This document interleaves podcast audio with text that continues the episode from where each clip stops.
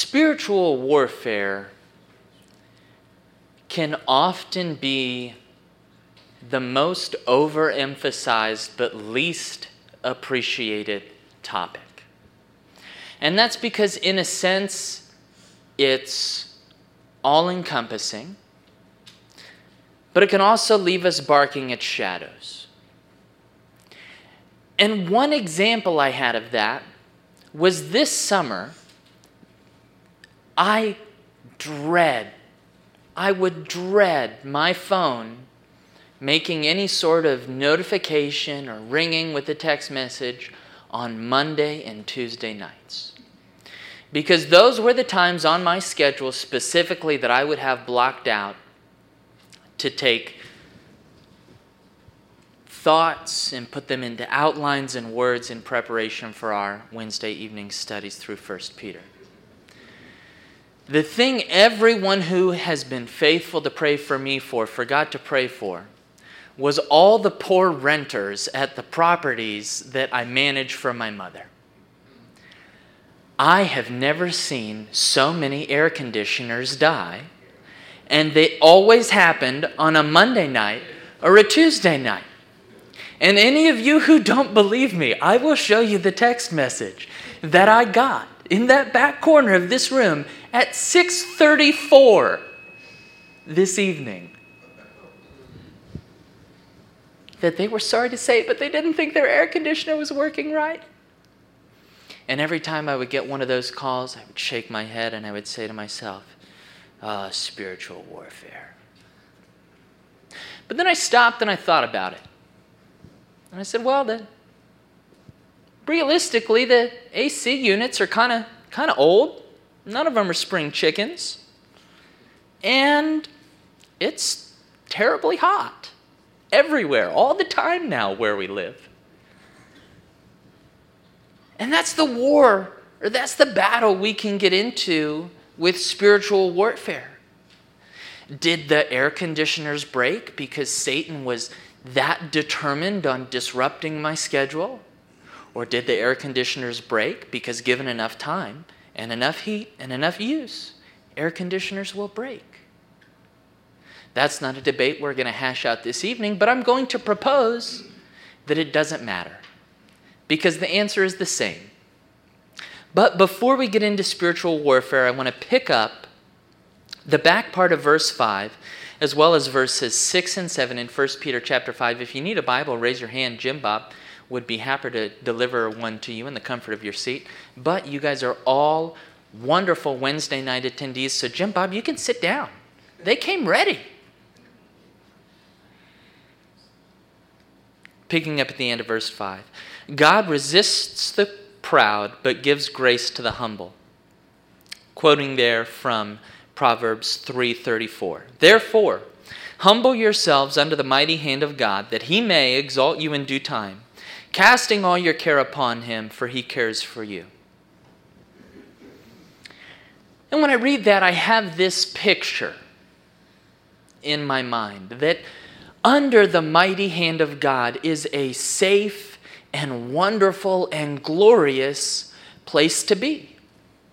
But the problem is there is not enough room under the mighty hand of God for both myself and my cares. You see, there's a little space for me and for my soul and for you and your soul, but we did not pay the baggage fee. So we either find ourselves standing over here, clinging on to the baggage of our cares, or we cast those cares upon God and we get to nestle right there under his mighty hand.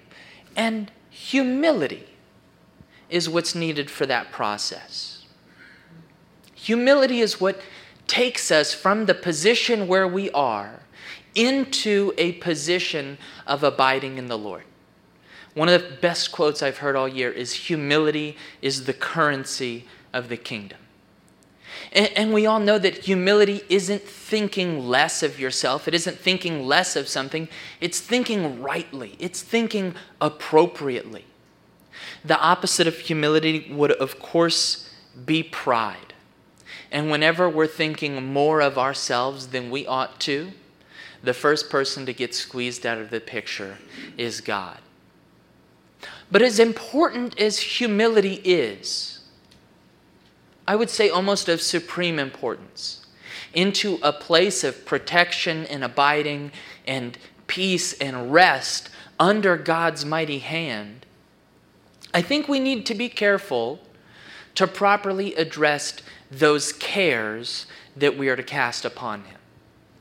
Because the reality is there are some cares that we have that have no business being cast upon the Lord. And that's because they're sinful cares. You see, so many of the cares that we have have roots in our flesh. Scripture tells us that worrying is a sin because worrying spits in the face of God's sovereignty. Worrying tells God that either He doesn't know what's going on and we need to clue Him in with our concern, or He doesn't care or He's made a mistake. God wants us to come and, and rest under the shadow of His wing, but it's very hard to do that when we are accusing Him. And we do that with worry. Covetousness. We, we worry so much about the things that we have and the things that we don't have, the things that we need. And the issue is we can't take those cares and, and not nestle, nestle, nestle, nestle up under God's protective care, because that rejects the sovereignty of what He would have us have. So much of our desires, the things that we want, God does not want us to have for a very good reason. We may or may not know it, but God, who is sovereign, has a plan. He's the giver of every good and perfect gift. So if He has not given us something, there is a reason. And He will use that for our building up and for our edification. So we can't take our worry, we can't take our covetousness. Those cares are not the ones we can throw upon Him. Why? Because He cares for us. What do you mean we can't put those cares on Him because He cares for us? Because He cares for us too much to let us be deceived. If we look back at that quote from Proverbs three thirty-four, we see how this works. God resists the proud, but gives grace to the humble. That's this, that, that's one of two times we're going to encounter the word resist in our study this evening. And what's pictured there is God in all of His glory, dressed up in battle armor, stopping us. When in our pride, when, when our sinful cares, our ambition, our desire for popularity, our desire for sinful pleasure, our desire for revenge or justice at our hands, our anger. When we try and carry those things under the mighty hand of God, in His love, in His care for us, He stands there and He resists us. And He says, I have so much for you, but I won't let you walk in here with that, because I love you too much to let you think that that's okay. Now, in His grace, there's so much relationship we have with Him. It's not like, well, get everything together and then come to me and you can rest under my mighty hand. But when we talk about the issue of spiritual warfare, oftentimes the affliction we encounter we bring upon ourselves, or it is a result of our flesh. Perhaps it's better if we use this analogy. We have all heard and read and identified with the truth in Scripture that God's yoke is easy and His burden is light. But sometimes in life, if life were, were moving a friend's furniture, and a friend calls us up and say, hey, I need your help moving this couch. And that friend is Jesus. We say, okay, Jesus' burden is light. I can move this couch. And we show up and, and we're really struggling. And we say, Jesus, your word said that your burden was light. And this is really hard. And then Jesus, in all of his wisdom, looks at you and he says, well, I couldn't help but notice that you walked in here with a fully loaded backpack full of bricks. If, if you would put that down outside and get that out of the way, I think you might find moving the couch a tremendously, a much easier endeavor.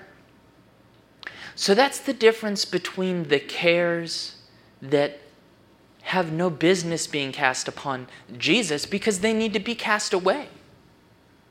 Now, when we're talking about the things where we come to Christ, struggling to realize the promises that He has given us in His Word, the promises that we find in Matthew six thirty-one. We'll turn there. Matthew chapter six, we'll start in verse thirty-one.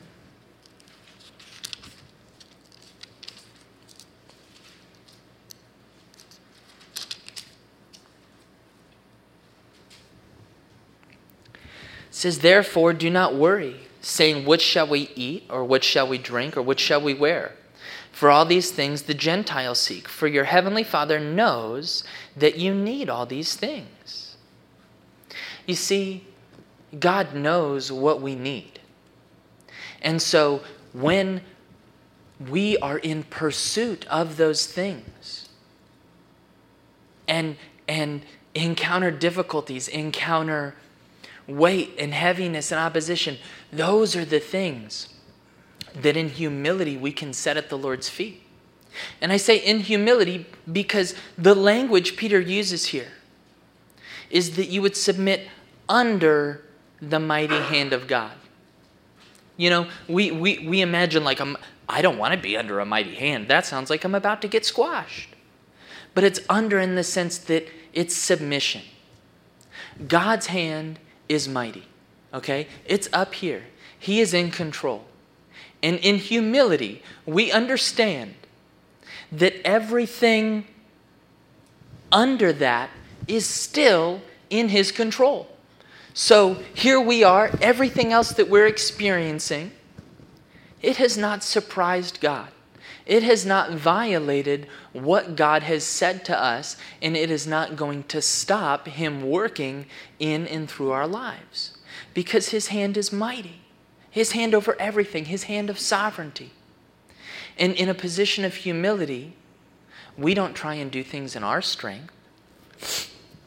We don't try and obtain our goals, but we submit those things and allow the Lord to fill us with what we should want, with what we should desire. I think the key to having appropriate cares that, that, that we would lay at the Lord's feet is to have a, a rather narrow circle of desires. If we were to make a list of all the things that we desire, I think that we would find that many of those need to just be crossed out. And the ones that remain, the ones that are of the Lord, those He is so faithful to take care of. But it's in His love and His care that, that He takes care of what's left on that list, and He also reveals to us through His Holy Spirit and through His Word, what on that list just needs to be flat, crossed out. We'll go back to our passage in First Peter. Verse eight. Having taken a position of humility under God, acknowledging His sovereignty, setting aside the differences between what are our cares that are of our flesh and what are the cares that should be entrusted to God, right? So we have the cares that are cast upon God, and then there are the cares that we have that just need to be cast out into the dumpster. And thank God for His Word and His Spirit that help reveal those things to us. Because so often our cares start out righteous and our flesh will take and twist those. Any of you who receive Paul Tripp's weekly devotional, he's currently talking about dreams and how God has given humans the unique ability to close our eyes and imagine things that do not exist. That ability to imagine, that ability to dream is key to our relationship with Him. But we take that and we twist it and we pervert it. Oftentimes it's why the Lord only leads us one step at a time. Because if He told us where we were going, we would try and get there without Him.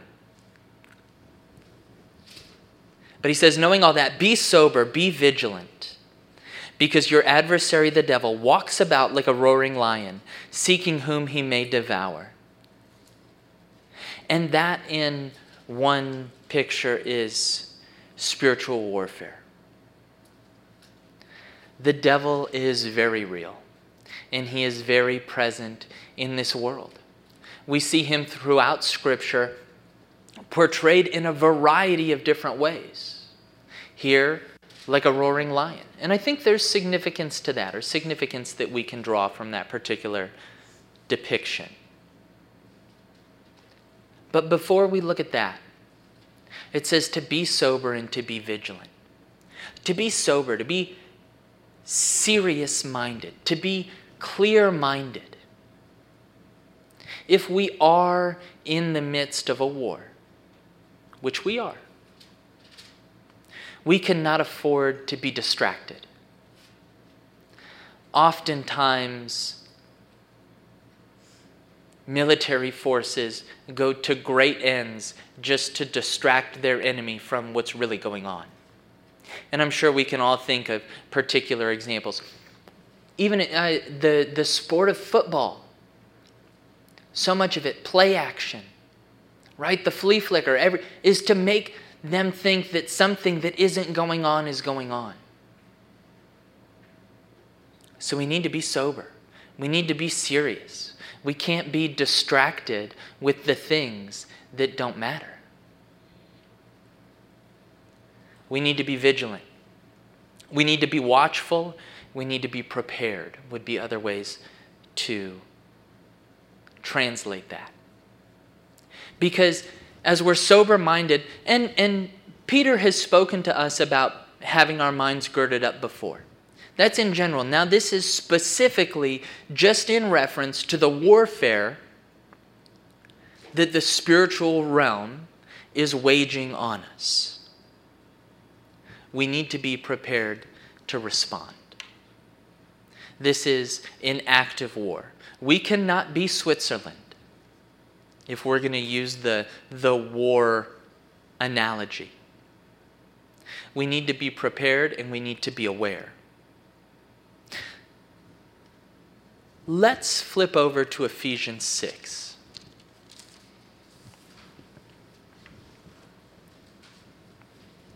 Ephesians six, one of the most often referenced passages when talking about spiritual warfare, is going to give us a little bit of context as we finish our way through First Peter chapter five. But beginning in Ephesians six, verse ten, finally, my brethren, be strong in the Lord and in the power of His might. Mighty hand. Interesting. Put on the whole armor of God that you might be able to stand against the wiles of the devil. Four, and this is the important part for us, we do not wrestle against flesh and blood, but against principalities, against powers, against rulers of the darkness of this age, against spiritual hosts of wickedness in the heavenly places. Therefore, take up the whole armor of God, that you may be able to withstand in the evil day, and having done all, to stand. By that definition, we could say everything is spiritual warfare. And in a sense, if our eyes are on Jesus, it is. Because Satan is the ruler of this world, and many of the things that get in between us and Jesus, I don't believe to be direct injection or interference from the spiritual realm, but just the results of living living in a world that is subject to the curse that has already been corrupted by Satan.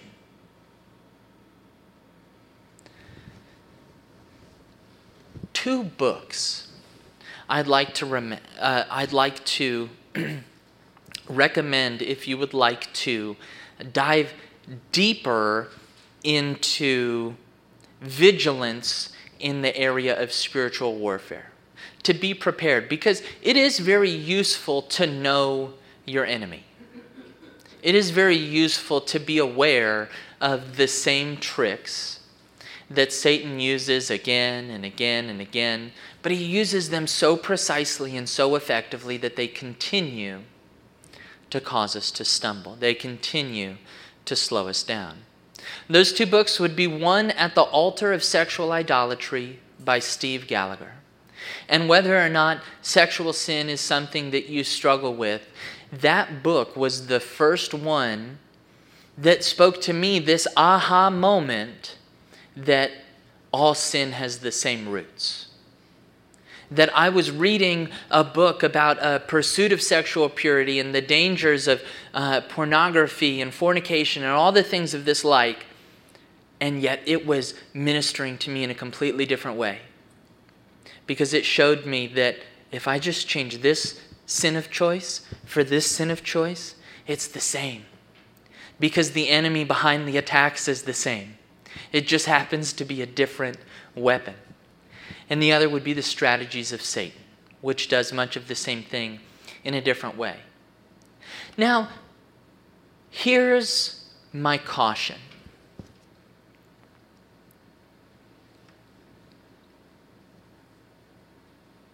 I don't think that an overemphasis on spiritual warfare can be helpful.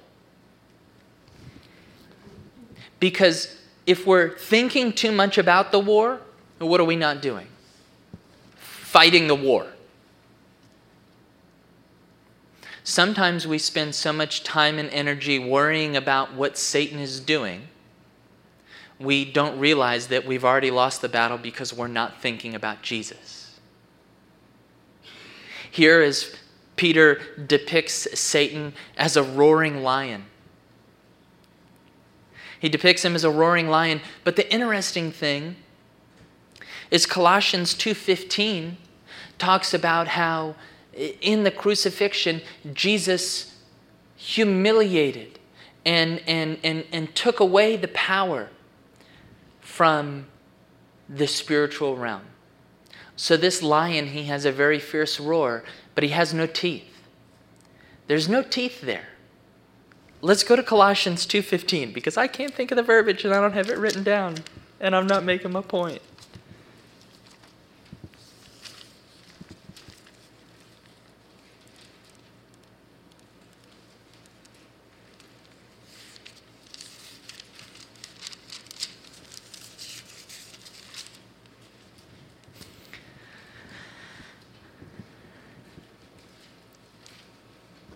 Colossians two fifteen. Having disarmed principalities and powers, he made a public spectacle of them, triumphing over them in it. In it being the crucifixion and the resurrection. They're disarmed. A disarmed lion still has a roar, but he has no teeth. But if we go back to that imagery of, of resting in a safe place under the mighty hand of God, if that imagery doesn't work for you, we, language like just abiding in the presence of the Lord. Being safe in our Father's arms. If we hear a lion roar really close to us, we can be likely to run away. We can be scared out of the safe position that we already had. And oftentimes, that's what Satan's roar is. Lies, lies about who we are in Christ, lies about who God is, Did God really say? Are you sure? You know, if you eat this, you'll be as smart as God.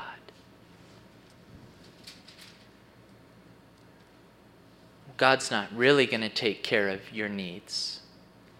You need to step up and take care of your own needs. God only loves you if you're behaving this way. That thing that you've done, it has disqualified you from God's love.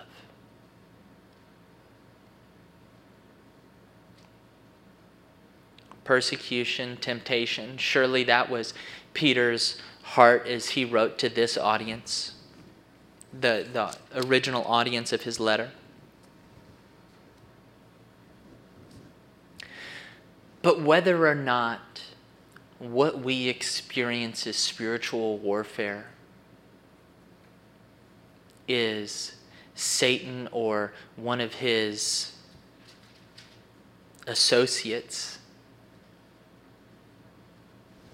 specifically intervening in our lives, or whether we're just bumping into a six thousand year old curse that will be in the flesh that we live in and in the world that we were born into until a new heaven and a new earth is created that's not subject to that curse. Whether or not it's either of those things, whether it's Satan poking at us or whether it's our own flesh just trying to come back from the grave, I think it's a foolish argument because it doesn't change our response. The answer is Jesus. The question is irrelevant. And we see that. Resist him. Verse nine, steadfast in the faith, knowing that the same sufferings are experienced by your brotherhood in the world. Stay steadfast. Stay steadfast in the faith. We could flip back to Ephesians six and talk about the whole armor of God. And it's a wonderful study. But the reality is we look at this from thirty thousand feet on a Wednesday.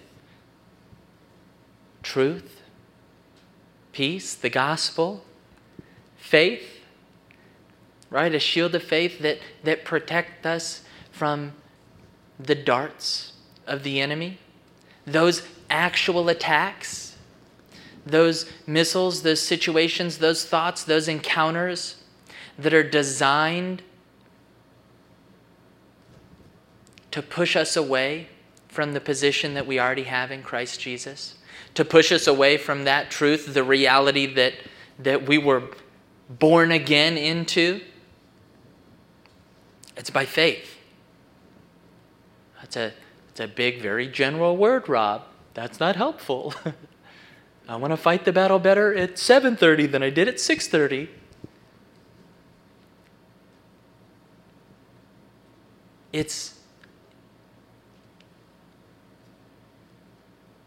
It's simple, but it's not easy. The war that we fight is simple, but it's not easy. If we had to break down faith into bullet points, it would be prayer. It would be the Word. Both things that Peter has highlighted for us. And it would be community. Prayer, the Word, the Spirit of God, and the church. And I think that's why here, writing originally to a persecuted audience, he tacks that on the end. Resist him steadfast in the faith. Everything that you know about pursuing God is exactly what you need to know to resist the devil. But know this, you're not alone. You're part of a community. This is normal. Knowing that the same sufferings are experienced by your brotherhood in the world.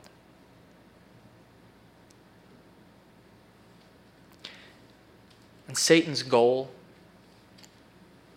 to just circle back up to verse eight, eight quickly, it says, seeking whom he may devour. Some people are concerned, oh my gosh, if, if Satan really gets his teeth into me, you know, maybe he'll snatch me away from God's hand. You know, can my, can my salvation be pulled away at the hand of Satan? No, it cannot. Your salvation is secured by the Holy Spirit. And I promise, in a fight, God beats Satan. I hope everyone here can agree on that. But our salvation is sealed by the Spirit. So what does it mean to be devoured? To be made ineffectual.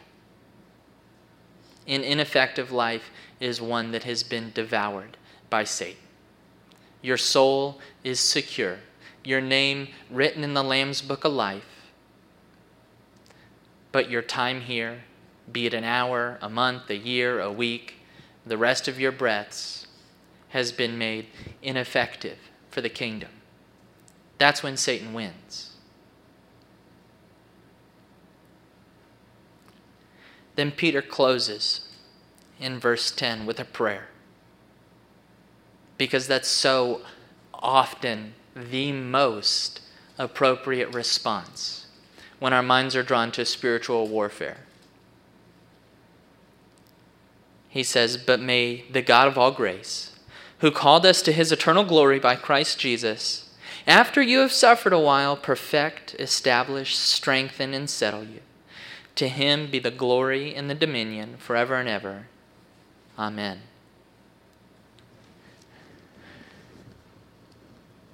That not only is an appropriate response to hearing the devil's roar, if you don't know what else to do, cry out to the Lord and go from there. But verse ten and eleven also serve as an excellent summary to the entire epistle. Everything Peter's been trying to tell us over the course of the past couple months is right there. May the God of all grace, who called us to his eternal glory by Christ Jesus. This is not your home. This is not your home. You have a home with your heavenly Father in heaven. Your reality is eternal. You are a soul that is inside a body that is currently taking up residency on this earth. But this is just a temporary visa. This is not your home. And because this is not your home, there will be suffering. Don't be confused. Don't be dismayed. Don't lose sight of the fact of what's waiting for you. The eternal reward, the eternal reality, and the eternal glory that reflects off of Christ Jesus. Because in this suffering, in this suffering, God is working to perfect us. He's working to establish us. He's working to secure us.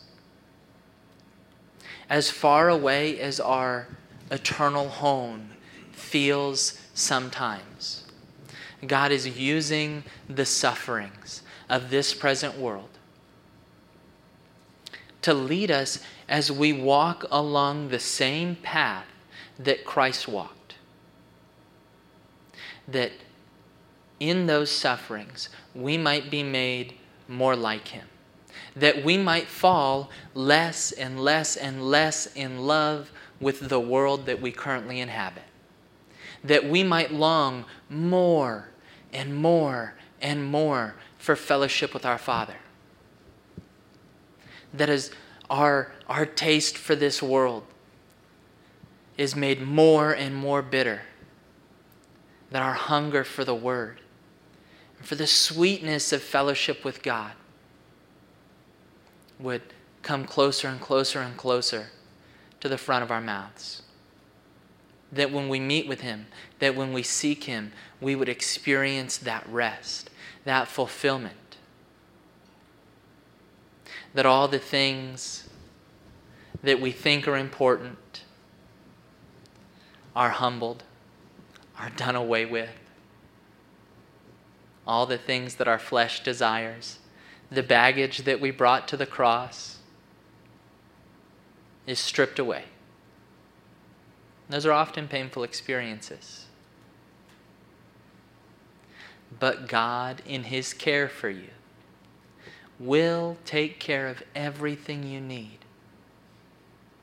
And He loves you enough to put you through these experiences that when Christ returns at the revelation of His glory, when we as His church are once again face to face with Him,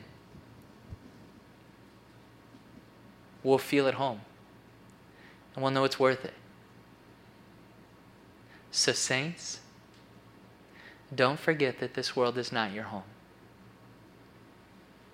And don't forget that in Christ, despite the sufferings, despite the pain, despite the difficulty, we have such a rich and present hope that is being worked out in us. And it's such a blessing and a privilege to get to do that with each of you and within this church. And so, Lord, we just pray. We pray that that working would continue. Because, Father, we read this and and and, and we know it to be true in our minds, and, and we know it to be true in our hearts, but but then, Lord, we walk out those doors and we forget or something gets in the way. Because when we're grieving, when we're frustrated, when we're angered, when we're disgusted, when we're let down, we forget that you're in control.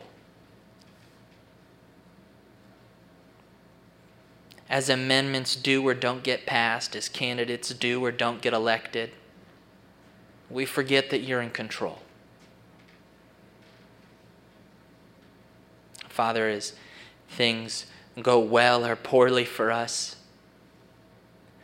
in school or at work, within our own homes, we forget that you're in control. But Father, we acknowledge right now that you are. And Father, we ask that you would continue to just refine us of all the pride and all the deception that, that we have that wars with that. Father, continue to strengthen and build us up, pulling the heavenlies down until you pull us up to heaven. We pray this in your glorious Son's name, who bought that ticket. Amen.